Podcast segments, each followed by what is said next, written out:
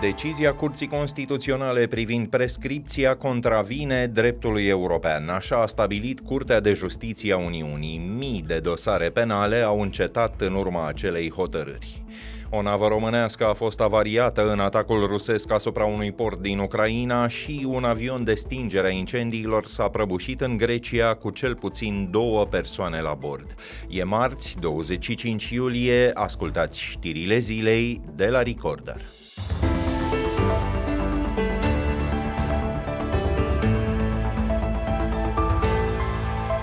Deciziile prin care mii de procese penale au încetat în România sunt contrare dreptului european. Așa a stabilit Curtea de Justiție a Uniunii Europene, care s-a pronunțat asupra chestiunii la cererea Curții de Apel din Brașov. Anul trecut, Curtea Constituțională și Instanța Supremă au hotărât că prescripția răspunderii penale se aplică retroactiv. A urmat un val de achitări în rândul politicienilor și al oamenilor de afaceri, dar și în dosare de violență, tâlhărie sau proxenetism. Printre beneficiari, Elena Udrea, Claudiu Manda, Bogdan Olteanu, Adrian Mititelu sau directorii companiei Hexifarma. Judecătorul Horatius Dumbravă, fost membru al Consiliului Magistraturii, crede însă că decizia de azi riscă să provoace și mai multă confuzie în justiția română. Hotărârea s-ar putea aplica doar în dosarele cu fraude cu fonduri europene, nu și în cele de corupție. De aceeași părere e Virgil Burlă, corespondent al secției în limba română a Europei Libere. CJUE ne-a învățat, să spunem așa, în ultima vreme cu niște decizii din care fiecare alege ceea ce îi convine. Lucru care mie mi se pare destul de grav. Altfel spus, CJUE nu vine cu o decizie clară care să nu suporte vreo critică. Nu-și asumă o decizie clară. Pe deasupra mai avem și o decizie luată toamna trecută de înalta curte care spune că hotărârea privind prescripția se aplică retroactiv și am văzut consecințele. Mii de dosare au sărit în aer. Greu de crezut că cineva mai umblă la ele. Imposibil până la urmă, nu? Vă dați seama, acum, în urma deciziei CJUE, ar trebui să vină în alta curte și să recunoască că a greșit.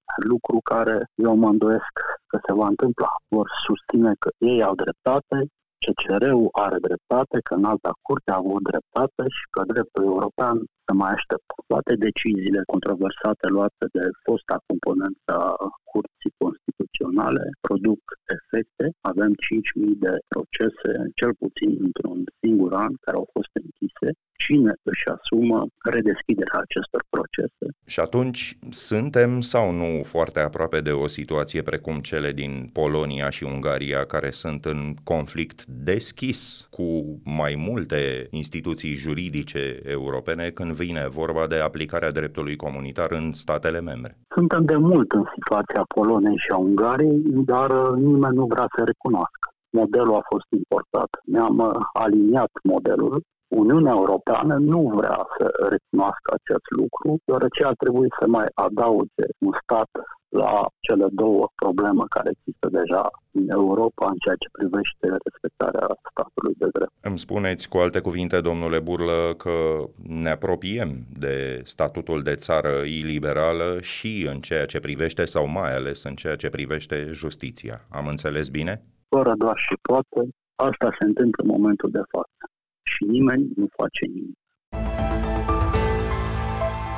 PSD și PNL s-ar fi pus de acord asupra măsurilor fiscale menite să atenueze deficitul bugetar. Site-ul g4media.ro invocă surse din cadrul coaliției care au spus că micro-întreprinderile și angajații din IT vor plăti impozite în funcție de anumite praguri. Ar urma de asemenea să dispară cota de TVA de 5% aplicată acum manualelor școlare sau serviciilor hoteliere și să se introducă plata contribuțiilor de sănătate în construcție construcții și agricultură. Pentru clădirile de locuit în valoare de peste 500.000 de euro se va plăti un impozit de 1%. Măsurile ar urma să se aplice prin ordonanță de la 1 octombrie și de la 1 ianuarie. Între timp, aflăm că în instituțiile de stat există șefi care conduc posturi, nu oameni, și care primesc salarii mai bune, indiferent de numărul angajaților din subordine. Guvernul se gândește să facă economie eliminând 200.000 de posturi neocupate în momentul de față. E vorba de ceea ce noua ministra a muncii, Simona Bucura Oprescu, a calificat drept cheltuieli indirecte într-un interviu la Digi24. Banii pe cheltuieli indirecte sunt cheltuiți și acum, chiar dacă în organigramă avem o organigramă cu șapte persoane în care permite să avem un șef de birou, da? Ei bine, acela poate că are cinci locuri ocupate, poate că are trei locuri ocupate din acele. Asta înseamnă că primește o remunerație mai mare. Se ține cont de numărul de posturi din organigramă, nu de numărul de posturi ocupate în organigramă. Nu e limpede deocamdată nici ce economii s-ar face prin desființarea posturilor neocupate, nici de când se va aplica această măsură. O navă românească a fost avariată în atacul lansat la începutul săptămânii de forțele ruse asupra portului ucrainean Reni. Acesta se află la doar câțiva kilometri de Galați. Ministerul de Externe spune că vasul a suferit avarii minore și că și-a continuat drumul. Niciun cetățean român nu a fost rănit în atacurile asupra porturilor ucrainene Reni și Ismail. Mai multe nave sub pavilion românesc aflate în portul Reni au cerut ieri permisiunea să reintre în apele teritoriale românești ca măsură de siguranță. De asemenea, autoritățile din Galați au eliberat mai multe dane de acostare în caz că va fi nevoie de ele.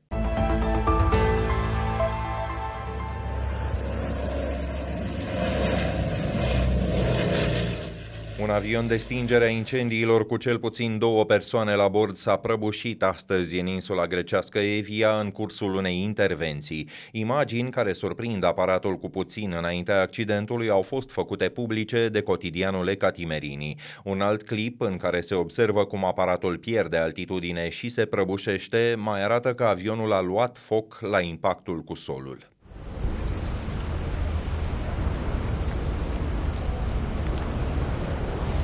De aproape două săptămâni, Grecia se confruntă cu numeroase incendii de vegetație. Zeci de mii de oameni au fost evacuați din insulele Creta, Rodos și Evia. În Rodos, de altfel, pompierii au cerut ajutor urgent din cauza unui nou incendiu care a pornit după amiază. Focuri au mai izbucnit în insula italiană Sicilia și în Croația.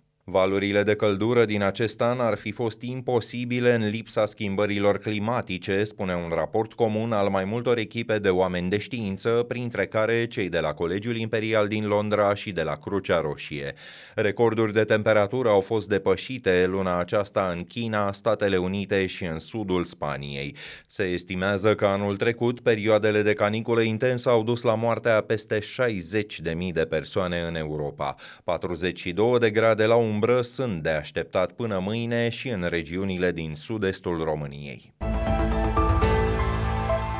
La rubrica Fast Forward, alte știri care ne-au atras astăzi atenția, medicii Spitalului Bucureștean de Psihiatrie Alexandru Obregia reclamă lipsa cronică a materialelor sanitare. Un doctor care a filmat în 2020 viermii din plăgile unui pacient a făcut publică înregistrarea în cotidianul Libertatea. Situația nu s-a îmbunătățit nici acum, a spus el, sub protecția anonimatului. Pacientul respectiv nu fusese pansat mai bine de o săptămână, iar medicii medicul curant și șeful de secție n-ar fi luat vreo măsură la adresa celor responsabili.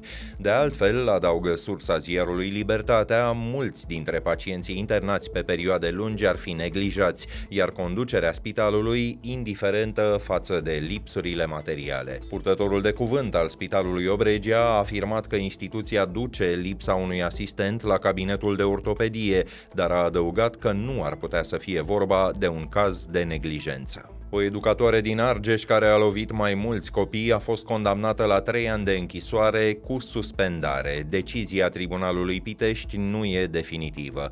Petruța Iordache rămâne însă sub control judiciar, iar pe durata acestuia nu poate să profeseze. Procurorii o acuză că a trântit un copil de o liță până când aceasta s-a spart și că l-ar fi strâns apoi de gât. Într-un alt caz, a lovit cu palma un copil de 3 ani și 3 luni care a căzut apoi cu fața la pământ pământ. Avocatul poporului a înregistrat în ultimii doi ani peste 80 de cazuri de agresiune asupra elevilor din partea profesorilor.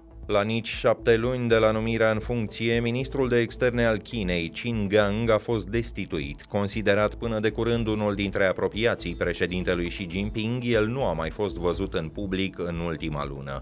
Ministerul a invocat inițial probleme neprecizate de sănătate, dar anunțul de azi nu face vreo referire la ele.